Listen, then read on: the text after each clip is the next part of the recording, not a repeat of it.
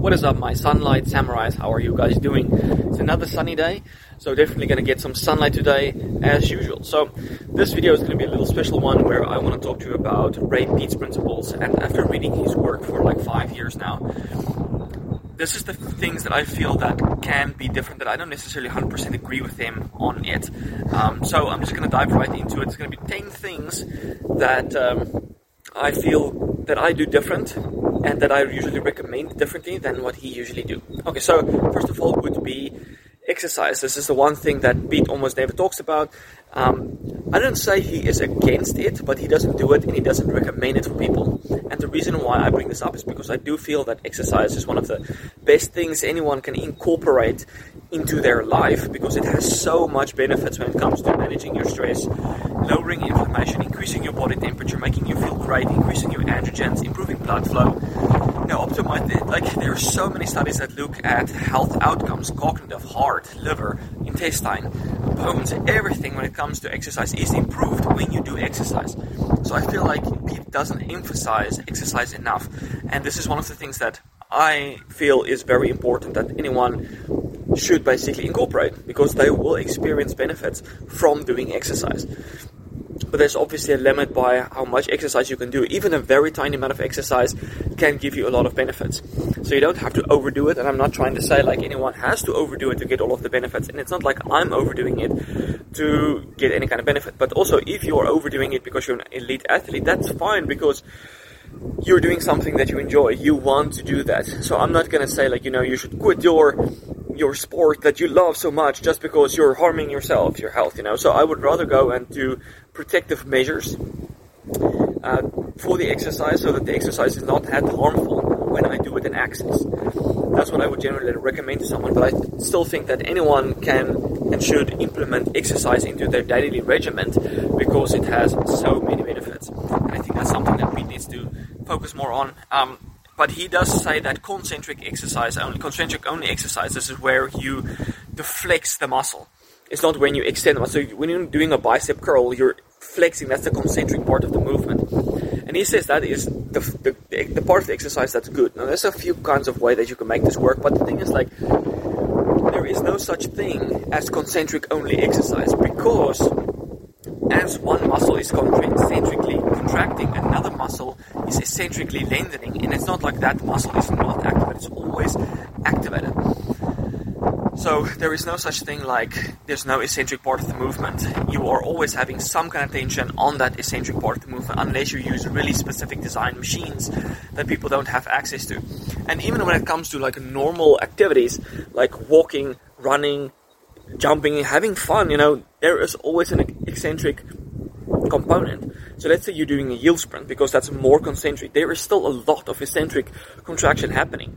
So um, I think it's it's silly to try to avoid the eccentric part of the movement um, because there is always eccentric, and if you don't train something, that's when you start to get a weakness, and that's when you can actually start to injure yourself because you have a weakness in that area.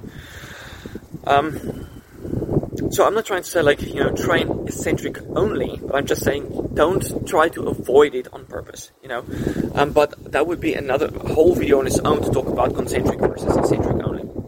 Okay, so the next part I made a whole list here is sunlight. So um, I don't think Peat actively like avoids sunlight, but I don't think he is as adamant about it as I am. So about getting sunlight, so a lot of people can benefit from getting more sunlight, especially first thing in the morning to entrain their circadian rhythm, getting sunlight to increase their dopamine, to improve their blood flow, increase their androgens, getting good tan, upping their vitamin D. So I'm always pro um, sunlight to get vitamin D over a supplement. Peat would rather apply vitamin D topically on his skin to get his vitamin D. But the thing is, there's so many much more benefits to getting sunlight versus applying vitamin D. Even if you're doing it topically and it's supposed to be safe, whatever. Sunlight has a lot more benefits than just taking a supplement. And that's what I think a lot of people should benefit more from is getting more sunlight. Alright, so next on the list is rigidity with different diets. So um, Peat is very rigid in his own diet. That's what I would say. He's very rigid in his own diet, and people would that have health problems want to be rigid. People love to be rigid. They want a cookie cutter program, but there is no such thing as a perfect cookie cutter program when it comes to any kind of diet. Everyone will respond to differently, and I'll get to that, to that in a moment. But the thing is, like, I don't think people realize that Peat isn't as close-minded as they think. He has written a lot of books where he actually talks about nutrition and you know talks about having some greens and having some starches and vegetables and stuff like that. His diet is not just the the milk and uh, orange juice diet. That's not the only things that he recommends. He does eat like steak and, and stuff like that.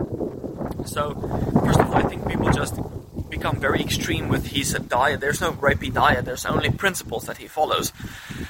Um, and he is pretty extreme in what he does, but I don't think people have to be as obsessed as he is. You have to be, you know, listen to your own body. Um, so I can like trying to say is that not that I necessarily disagree with him on any of those aspects. It's just that people think he is very rigid. He is not as rigid, and he does encourage experimentation. So then, rigidity in terms of supplements. Usually, when you ask Peat about a supplement, it's usually going to be a short list, including vitamin D, calcium, you know, the, the pro hormones, pregnenolone, progesterone, thyroid, sometimes something like lidocaine or uh, like antibiotics. Those are generally the ones that he would recommend. He doesn't really recommend vitamins and minerals and um, like herbs and stuff like that. Whereas I know a lot of people can benefit from specific adaptogens, vitamins like B1, B5, like a B complex, magnesium, zinc when they're um, sympathetically overdominant. So there's a lot of things, supplements that people can benefit from that he doesn't really recommend or talk about because he thinks that perhaps it can cause some disbalance when it's not safe. There's some contaminants in the products or something like that. But um, and then unnecessarily people try supplements that don't work for them. So always as a baseline, I would recommend get your vitamins and minerals because your body can't function optimally without enough vitamins and minerals. That's going to be the baseline. Get that baseline in check.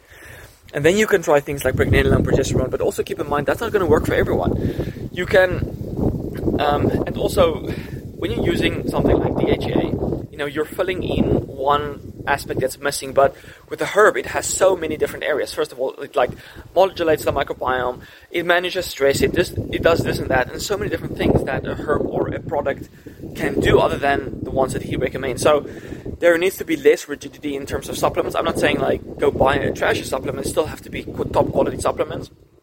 But there doesn't have to be that rigidity, like this is the only one you should try there's a lot of things that you can try that will have beneficial effects. There are so many alternatives that um, are going unexplored, I would say. Okay, so next up on the list is PUFAs from different sources. And I think people are just generally anti-PUFA. And I would, too would say, like, don't overconsume polyunsaturated fats. But there is a difference between where you get that PUFA from. So there was an interesting study, and I think I'm going to write an article about this, is that um, the when you look at polyunsaturated fat, like so vegetable and seed oils, on disease, you will see that there are different effects from the different oils that you can consume. So, for example, if you have canola oil, that might cause you know cardiovascular disease and stuff like that because it inhibits the proper action of vitamin K2. But that's not specifically because of the PUFA in the oil. It's because the oil contains other compounds that is negative. So similarly, you consume cottonseed oil that contains gossypol, which acts as a, a natural uh, contraceptive. It's actually been studied by extracting the, the uh, gossypol to act as a male and female contraceptive. And um, people say, oh, the PUFA is bad. No, it's nothing to do with the PUFA. It's something else in the oil. So if you would say, like, okay, all PUFA is bad, it's going to cause disease, you would see that every single PUFA, high PUFA oil would cause the same disease in the same quantity, but that's not the case. You will see some oils like uh, you know, it doesn't cause those side effects, but other are much more toxic than other ones because they contain different compounds other than the PUFA that's bad. But still, the PUFA is bad because um, it becomes oxidized before you even consume it, and then when you consume it, it oxidizes in the intestine, causes inflammation, it goes into the cell membranes, it causes a lot of toxic effects. I did write a lot of articles on this, so I can link this in the description of this video as well for you guys to check out. So I'm not gonna say like I'm gonna um, you know excuse PUFA. PUFA is not not okay to consume, but there is different effects when you get it from different sources. So when I'm talking about oyster or seafood or an egg that's got more PUFA that is more fine to consume in large amounts versus a vegetable oil. Because an egg is beneficial, it has so many other beneficial compounds that can improve your health versus a vegetable oil. So that's going to be like an egg, your brains, like animal brains that you can consume, um, animal fat because it's a good ratio between PUFA and saturated fat, um, the oyster because it contains so many different things other than just the omega 3. So different sources will have different effects, and um, I'm going to be more lenient to say that you can consume more PUFA when it comes from animal sources versus the plant sources. So the next one is meat. Um, Peat generally avoids meat or recommends avoiding meat because you uh, get more of the inflammatory amino acids like methionine, tryptophan, and cysteine, which people don't know is also found actually more abundantly in milk than in the meat. Also, meat contains phosphorus and no calcium, and a lot of iron that can accumulate with aging. But the thing is, like, so I, I agree with him. So that's why I balance the. I add always if I have meat, I add calcium on top of that. So that would be eggshell calcium or another supplement to make sure I balance the calcium with the phosphorus. And then I would add gelatin as well because that will provide some of the anti-inflammatory amino acids. But if you look at something like ground meat, you're getting a lot of collagen already, and you don't necessarily have to add additional gelatin. And when you look at indigenous tribes that was eating a lot of meat, they didn't die from disease have a short life or stuff like that. You know, so there wasn't disease. The disease really came in when food became highly processed when people were extracting things and processing and highly processing things, that's when people started getting disease. And so, any tribe that still eats as native as they did back in the day is not. Those tribes were very much disease free. So that's the thing. I still think like meat. A lot of people can benefit from meat versus another protein source like dairy or eggs because dairy and eggs can be allergenic for a lot of people, whereas meat is very, very, very hypoallergenic. Very few people get sensitive to meat, so that's actually a very good source of protein, and they get very valuable minerals that they wouldn't necessarily get somewhere else. So meat can be a very valuable source of nutrition, which I feel is amazing. And then you get saturated fat as that as well. You get the vitamins, you get the minerals, you get the amino acids. So as long as your digestion is good, and you can digest it. Um, you shouldn't have any problem. So there's obviously different kinds of meat sources. You can get the red meat, you can get the lean and fatty, you can get the white meat, lean and fatty. That will have different effects on digestion. So you'll have to try that out. And I feel like um, Peat unnecessarily demonizes the, the, the, meat, the red meat, and I feel like a lot of people can benefit by eating red meat. They're getting a lot of zinc that's going to be beneficial for the reproductive system, for the hair, for their intestine, uh, for so many things. So that's uh, that's another point. Uh, then individuality. I touched a little bit upon this. Is that a lot? Of, everyone is different, and depending on where you come from, some people can do well with dairy, other people just can't some people will enjoy and benefit from red meat, other people's not so much. Um, you know, some people might need, and I, I can't believe I'm going to say this, might need a little bit more omega three than other people. You know, so everyone is different. They might need, they have different demands, different demands for nutrition, different demands for vitamin D, different demands for sleep. You know, a lot of things is different. You have to be individual. You have to listen to your body, what's going on, and that's why there's no such thing as a cookie cutter program where you know.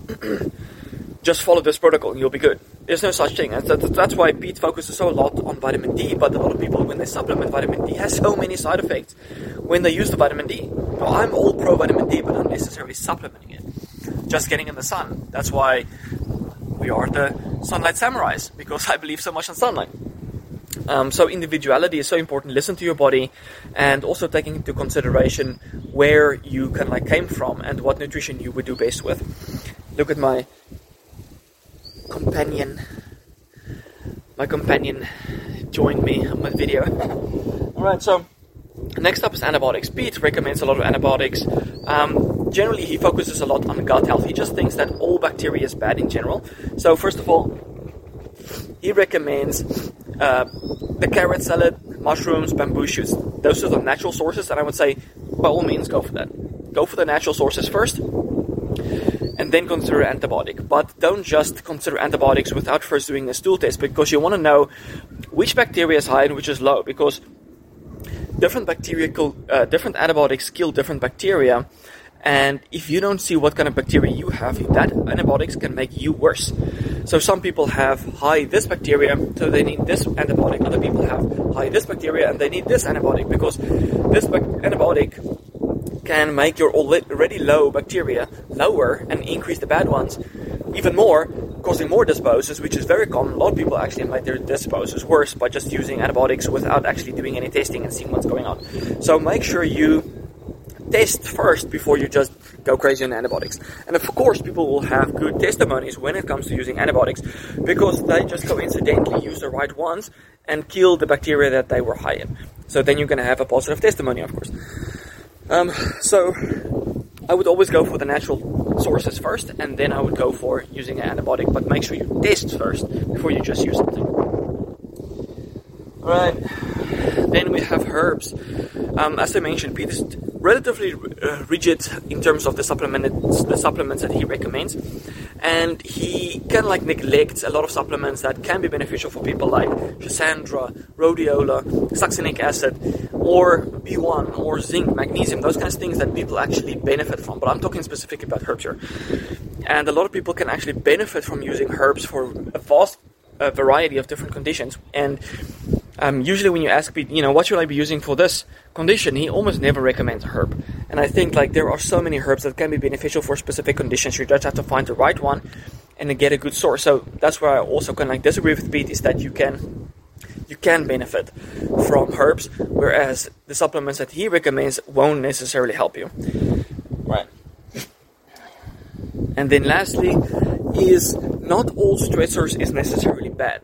Um, when it comes to let's say you really enjoy a specific activity you like you so freaking enjoy it you're going nuts about that activity like for example i like swimming in the ocean and sometimes the ocean is cold you know your body can perceive that as a stressor especially if you spend long times in the ocean but am i going to tell you like hey stop swimming in the ocean. Stop doing an activity you love. That would be crazy right? That's going to be crazy. Like so even though um, activities are stressful, I would still say like don't stop doing something that you really enjoy. Depending on how detrimental it is to your body, obviously. There are different levels, but um, I would say like swimming in the ice can be fun, but that does have actual almost immediate side effects. There's a study where spending just three minutes in ice, swimming in ice, had detrimental effects on elevating your parathyroid hormone, causing hyper um, elevated your, your blood uh, phosphorus and calcium. And just causing inflammation, just three minutes, can lead to osteoporosis and cardiovascular disease.